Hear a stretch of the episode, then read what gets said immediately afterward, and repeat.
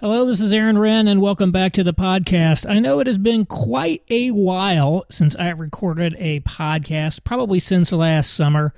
Um, I guess you could sort of say maybe I've discontinued the podcast. Uh, I never intended it to be on a regular schedule, as you know, uh, but that was quite a hiatus. Um, I, will probably continue to do uh, things here and there, uh, especially as I'm on other programs or podcasts that you might be interested in.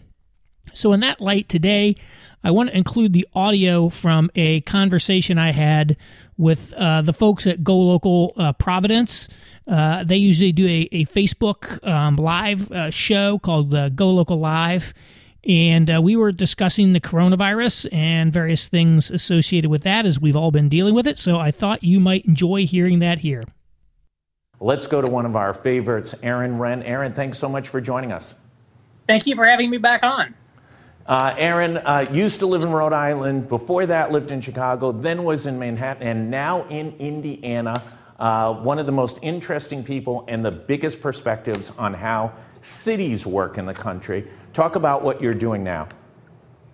Right. Well, uh, I I will give myself some credit for having made the uh, wise and foresighted decision to move out of New York City uh, in December and moved back to uh, Indianapolis. Uh, my wife and I are both from Indiana, and we have a two year old. Uh, so I moved back here, and I'm doing consulting work, uh, mostly for the local Chamber of Commerce here. One of the things we're very, very focused on, obviously, is helping small businesses, uh, which are really getting hammered. Uh, you just mentioned the PPP program. Um, but we also have our own lo- local loan fund. Uh, I know that uh, Gina Raimondo has, has done one in Rhode Island as well. So we're really all hands on deck working on helping small business navigate through the disruption uh, and uh, and just enjoying being in a smaller city again. Uh, I like big cities, but I like smaller cities too. Um, Aaron, uh, let's talk about the PPP program. Listen, uh, the day it was going live, I think it was April 3rd, 10 o'clock in the morning, the SBA was opening up the portals.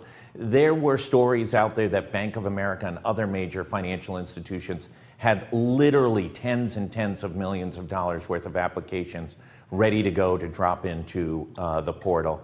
And what happened was, it appears, in less than about 11 days, all the money was scooped up, and some folks got the money that seems pretty questionable. Uh, Ruth Chris Steakhouse, the cap was supposed to be 5 million. They've, according to the Wall Street Journal, collected $20 million. Uh, Shake Shack actually today finally agreed to give back the $10 million they had scooped up. What went wrong with the PPP? Well, I don't know that anything per se went wrong with it. Think, think about this from the perspective of the bank. So, the way that the American system is set up is, you know, the SBA typically works through these partner institutions, these bank intermediaries. So if you're a bank and you have unlimited demand for paycheck protection programs, who are you going to prioritize? You're going to prioritize one, you're going to prioritize your existing customers, right? That makes sense. Yeah. And secondly, you're going to prioritize the larger customers and the larger loans. So it's not surprising to me that it was bigger customers, bigger existing customers of the banks that uh, ended up getting these loans. Now, having said that, when I hear about Shake Shack and Ruth's Chris, I'm like, do these even meet the requirements to be a small business? I mean, the United States defines a small business, I think, is, is anything with less than 500 employees, but I'm pretty sure these guys all have more than 500 employees. And so maybe, maybe they're, I don't know exactly how they're counting it, but it does seem a little odd that some very large corporations – uh, seem to have scooped up quite a bit of cash. But I don't necessarily fault the banks. I think it's a totally rational business decision to focus on existing customers and bigger customers first. Uh, the Secretary of the Treasury says he's got a deal with Congress for another, I think it's around $350 million, uh, 250 and then another 50 uh, in, the other, in the other funding program. Uh, that, as I understand it, will get gobbled up pretty quickly there might be as much as a trillion dollars of remaining demand. Um, how does this help us, and is this enough money? Yeah, well, one of the things to uh, keep in mind is there are multiple provisions of the CARES Act um, that target small businesses. So you've got this paycheck protection program and these economic, you know, disaster loans, but there's another option in which you can essentially defer a certain percentage of your payroll taxes uh, and uh, get for loan get essentially forgiven for part of them. Uh, I think it's up to five thousand dollars per employee. So this would be like Social Security and other types of payroll taxes you pay to the federal government. Sure. So those you don't necessarily need to go through an application process for. Uh, just another provision of the act. So I think it is going to be super competitive to get this PPP loan, and who knows how much they might ultimately have to to put into it to make it happen. I don't know that we've seen seen the last of this. Um, but uh, I would also say there are other provisions of the CARES Act that might be beneficial to small businesses, even in the interim period um, while they are, you know, trying to get these uh, paycheck protection loans. Uh, Aaron, uh, listen, you've been in Chicago, in Providence, in New York, now in Indiana. What do you think? How are the big cities going to perform against the smaller, mid-sized cities? Uh, in in terms of what? Economic performance, ability to rebound, ability to get workers back working? Uh, I, I think it's really interesting. It's very hard to predict the outcomes of a crisis. It, to me, the paradigm is 9 11. If you go back to 9 11, the first thing you probably would have predicted at, uh, as a result of 9 11 is it's really going to significantly hurt New York's future. New York is going to be a city that has unique terrorism risks that are going to cause businesses to think twice about being in New York. Well, as it turns out, uh, yes, New York took a short term hit, but the decade after 9 11 turned out to be better for, for, New York than the decade before 9 11. Yeah. Right. So, uh, you know, the obvious and logical thing to say would be some of these big, dense cities where you you are a transit dominated environment like New York, where it's very, very hard to maintain any sort of social distancing that people are going to start pricing in or thinking about essentially um, pandemic risk. Well, that may happen or it may not happen. It it does seem to be bizarre. Um, the places that seem to have been hit the most versus not hit the most. Um, you know, there's a lot of debates about exactly what went down. So I, I think it, I think it remains to be seen. But certainly in the short term, a place like New York, which is just seen a mass exodus of what you might call creative class type people. I know Rhode Island, there are a lot of second homeowners uh, yeah. from New Yorkers in Rhode Island, and that you know all these states like Florida and Rhode Island are like you got to quarantine if you come here from New York. Uh, but even like young kind of 20 somethings they all bolted out of the city they went to stay with mom and dad or with like brothers and sisters in other cities uh, it's truly astonishing to me um, the extent to which um, you know, again, call it the creative class of New York, just basically left town. And what I think this shows is um, there's a pretty shallow commitment to the to the city on a part of some of those people. I mean, I would say, you know, kind of the working class neighborhoods, the immigrant neighborhoods, they're much more uh, interestingly rooted in the city uh, than some other folks. And so it, it is interesting when you're essentially um, most affluent classes are the least committed to your city Right, uh, right. That says that says something profound about about a place, um, and I think it's not it's not healthy in the long term. Um, uh, working from home, you have an interesting piece that you wrote about working from home. That listen, in the short term, it's cool, it's fun, maybe it's even more productive, but in the long term, it's potentially damaging to individuals' careers because they lose their network. You've got to work really, really hard to do individual phone calls to just your network of your mentors or your former mentors at your former employers, all those types of things that help galvanize and push up someone's career. Talk a little bit about that piece you wrote. Yeah, well, I, you know, I've thought a lot about remote work basically since the days when I worked for a very large technology consulting and outsourcing firm. And the one thing I always just said is once you've proven as, that a job can be done remotely and doesn't have to be in the office, why would someone why would you hire someone in the United States to do it when you can hire someone in a much lower cost country to do that job? Yeah. So in essence, once you prove the job can be done remotely, you're already sort of halfway outsourced it um, overseas. But even but even internally, it's very easy to think, yes, I'll go home. I'm now I'm now zooming with the people with my team. It's great. Uh, but what happens over time, over the longer term? You know, especially as you're no longer working with the people that you used to work with face to face in the office, and you're now have people like you know there's a new boss who comes in, and you don't you don't It wasn't like you were like shooting the breeze with him about the Patriots game, right? right in the office like you used to. The, the personal relationships suffer. The personal dimension of it, you lose kind of the gossip, uh, the tacit knowledge.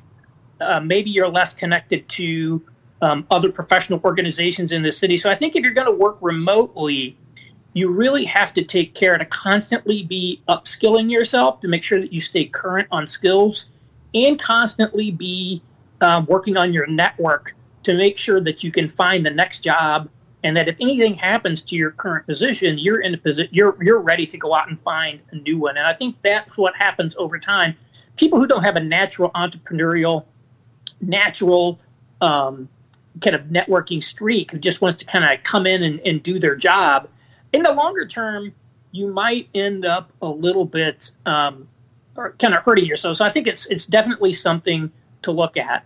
And particularly you know i mean particularly this just yeah. the highest value segments of the economy today require face-to-face interaction. You can't do your job for very long without talking to people in person right it's, and that's just the nature. That's just the nature of the beast. Yeah, Darrell West was on a couple weeks ago from Brookings, and he made the point. Listen, this is going to expose vulnerabilities, and certain people in certain positions and jobs are going to maybe not get the opportunity to come back from this remote working. And he said the people in organizations that make sure other people do their job may not have a position, that mid level sort of corporate position that oversees other teams' productivity may get forced out. Uh, he's obviously written a lot about the impact of AI, robotics on the workforce, uh, but this relative to corporate environments may be uh, lead to the shedding of a lot of positions across America.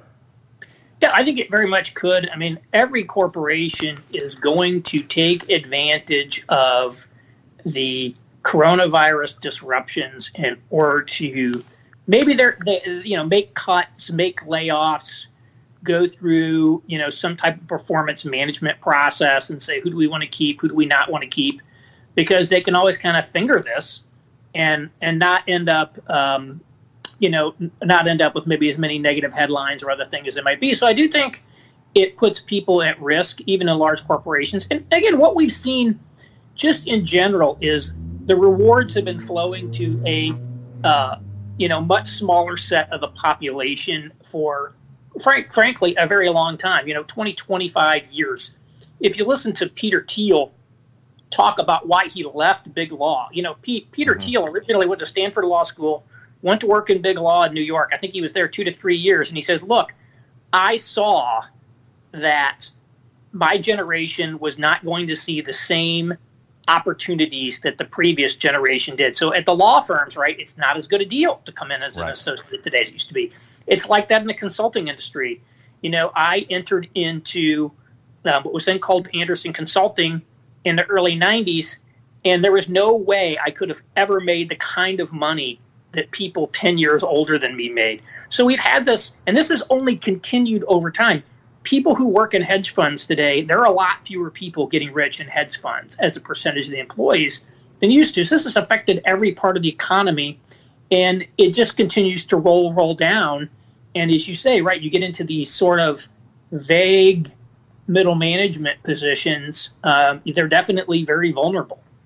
Listen, in Rhode Island, you know Rhode Island. Rhode Island's historic for being first into recession and last out. But unemployment numbers are just dizzying here in the state. We're at about 220. The new numbers just came in this morning, 225. The total workforce going into this was 530,000, plus some gig workers. Call it 5, 575. We're talking about 230,000 Rhode Islanders out of work. 40% of the population. How does Rhode Island dig out of this mess? Well, we don't know. I mean, there's really no precedent for simply saying we're just going to turn off, you know, a third or half of the economy and try to turn it back on again. It's really going to be a huge problem, and the consequences of this are going to percolate for decades into the future. For example, one of the, uh, you know, there's a lot of economic research making arguments that basically people who graduate in a recession suffer essentially a lifelong diminution in earnings. So, for uh, some of these college students who are coming out this year and expecting to move into great jobs and great careers, they may take a permanent hit to their income in, in the future. I mean, this is going to have consequences that we have not yet begun to fully comprehend. And again, I, I think that, you know, we don't want to jump straight to the worst case scenario here. Right. America is a very resilient place. I think we can bounce back. Um, but you know, there's a lot of things happening here that are um, that are going to have consequences uh, that that we don't we don't know what they're they're going to be. I think about all these people who who had their internships um, canceled this summer. Talking to a college class the other day, and people were very upset that their internships had gotten canceled. And like that's maybe the future job they would have had. Yeah, right? absolutely. so, many other, so many other things, and and so I, I I really I do have a tremendous sense of worry then, of course, for state and local government, I mean, you know, so Rhode Island is not the most financially strong state. Uh, Re- really? Of, yeah, in terms what? of uh, government finances. and um, I mean, this is one where I, you know, I will say the fact that Rhode Island is very heavily the, the, municipalities are very heavily dependent on property taxes yeah. actually renders them more fiscally resilient. States like Ohio, that are, where the localities are very income tax dependent, or Oklahoma, where they're very sales tax dependent, are going to take much bigger hits. But I mean, these budgets are just going to get completely blown up at the state at the at the state and local level, and could impact services. And so it's going to take quite a while to figure out, you know, what's this going latest on. this latest funding for the PPP that's expected to work its way through Congress this week, I think, is the fifth stimulus. None of the stimulus narrative is about bailing out the states at the federal level. Will they have to come to some realization at the federal level that they've got to give some relief to the states? Uh, I think they will. If you go back to the um, financial crash, uh, a big part of the uh, stimulus package there. I mean, in fact, one of the criticisms of the stimulus package is that it essentially just um, paid to uh, state and local government salaries and didn't really go to stimulate much. Right. Uh, but there was a lot of assistance to state and local government, and I think that there will be um, in the future now. Where I see the big, I don't think there's going to be a huge dispute um, over providing assistance. Where I think that there's going to be uh, a big controversy, though, is states like Illinois that have big pension issues, maybe even Rhode Island. Yeah. You know, they're going to be saying, look, our pensions took a hit because of stocks and, and, and all. They're going to try to get a pension bailout. So basically, there's places like Illinois that have very little hope of paying off their pensions right. and are looking at decades of, of basically pain to pay off uh, legacy pensions. And they're definitely going to be angling for a bailout. And so I think that's where uh, that's where I think it, it, becomes a little challenging to see what will what will happen. Uh, but I do think there's going to have to be some assistance to states and localities because you know, Indiana is a very very fiscally strong state, essentially very you know essentially no debt and you know very little pension issue and two billion in reserves. I mean, you'll blow through two billion in reserves, you know, in an instant when tax revenues are coming in. Yeah, going into this, yeah, going into this to this, Rhode Island was looking before any of this hit a two hundred million dollar deficit in this right. year. Now, you know, the numbers getting kicked around. There's five hundred million dollars or more in this fiscal year, and just an absolute unknown of what the impact is for the 2021 fiscal year, um, especially with things like the lottery just gone, closed up. Casinos are closed for three months. Right. Uh, so I, I mean, I, there, I, I, can't imagine that there's not going to be fiscal assistance. I mean, right now, I think all the um, federal aid to states and local governments has been specifically for uh, coronavirus response uh, right. reimbursements. Uh, but some sort of fiscal aid, you know, almost has to be forthcoming. I mean, I don't know how some of these states are even still in business. Like Illinois uh, had four million dollars, like 20 minutes of government spending in its rainy day fund so they're going to be running out. These places are going to be running out of cash in like no time, and that's why the Federal Reserve has basically said it's going to start buying state and local bonds. Right. Right. Because essentially the Federal Reserve is just you know going to loan these people the money to keep going because they're not going to have enough cash. Um, what do you look for over the next uh, 30, 60, 90 days? Well, I think we already see that there's starting to be pushbacks against uh, these shutdowns. Um, so you end up with, um, you know, there's been protests in Michigan where, candidly, the governor, um, you know, made some, you know, kind of uh, orders that didn't totally make sense, like saying you can't drive between your your main house and your vacation house um, if they're both in Michigan, but somebody from out of state can still drive to their vacation home in Michigan. And little things like that. You can be on a boat if it doesn't have a motor, but not if it does have a motor. Uh, the fact that you can you, you, can buy marijuana, but you can't buy seeds. The quip yeah. I heard is you can buy the weed, but not the seed. All right. right. And, and, so, so I think there are going to be more. Um, pe- people are already talking. Uh, you know, even uh, governors who've been very aggressive, like Mike DeWine of Ohio, are already talking about. You know, May first, we're going to start incrementally lifting this. And so I think there's going to be tremendous debate over what happens um, around lifting some of these restrictions, and then just watching to see what happens in terms of what does that do to cases? Is there like a does it spike back up, or does it not spike back up?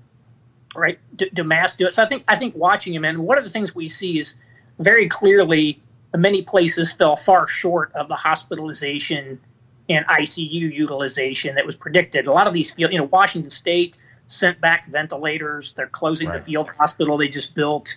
So it turned out, you know, people were scared because of what happened in Italy and the hospitals were just completely overwhelmed. Well, here, you know, New York City has had some challenges, but in most places, the hospitals are essentially empty. Yeah. You know, because, you know, and and even I think in Indiana, like on Friday, you know, 23% of ICU beds in the state were in use for coronavirus, and uh, 16% of ventilators. So uh, the real question is going to be what's going to happen to that when, when these things start. And there's, there's going to be a lot of debates around that and like how do we get out of the situation that we're in particularly when the virus is not gone and there's no vaccine. And, and so it's going to be a source of controversy over, over time. And I think it's just, we just, there's just a lot we don't know uh, uh, uh, about this. Like, why, why did New York City, you know, right. ha- have this particular thing when, you know, other big cities around the world that, you know, like Hong Kong didn't, you know, yeah. dense, trans. So uh, we don't know. There's a lot we don't know, and so we're going to be constantly adapting. But I do think you're already seeing sort of uh, you're already seeing public patience with um, I think some of the shutdowns coming to an end, particularly in places where there aren't a lot of cases. So people on Twitter were showing pictures of like the 10 out in LA that's already like gridlocked again because people are out. You know, they're reopening the beaches in Florida. It, it's right. like so. I think people, you know, the patience is starting to come to an end in some quarters so we'll just we'll just see what happens with it. Um, you know, I'm just you know I'm not a public health expert, so I'm just doing what I'm told and trying to help small businesses. But you know, we are seeing more and more kind of you know unrest out there, if you will. Uh, but it, will be interesting to watch. I mean, I, I mean, I, I, nobody, anybody can predict claims they can predict the future. Can't do it because nobody correctly predicted even the last two months. Right. Right. So we, we shouldn't be too. We should be ready. We should be ready to make uh, change and to adapt to changing circumstances. And I think the most important thing I would urge people is to, you know, stay productive. And um, you know, now is not the time for you know your petty political fights. Yeah, yeah. Uh, you know, we, we can put that on hold for a little bit uh, while we while we try to get through this. So, I, you know, I would I would just suggest more cooperation than um, uh, you know, than uh, than conflict to the extent possible. Uh, Aaron Renn, thank you so much for skyping in. Always insightful uh, from Indiana. Uh, greatly appreciate it. For everybody else, uh, United Way on at 11, Dr. Michael Fine at 12, and Governor Raimondo at 1. I want to thank everybody for tuning in. We'll see you back in just a little while. Thank you.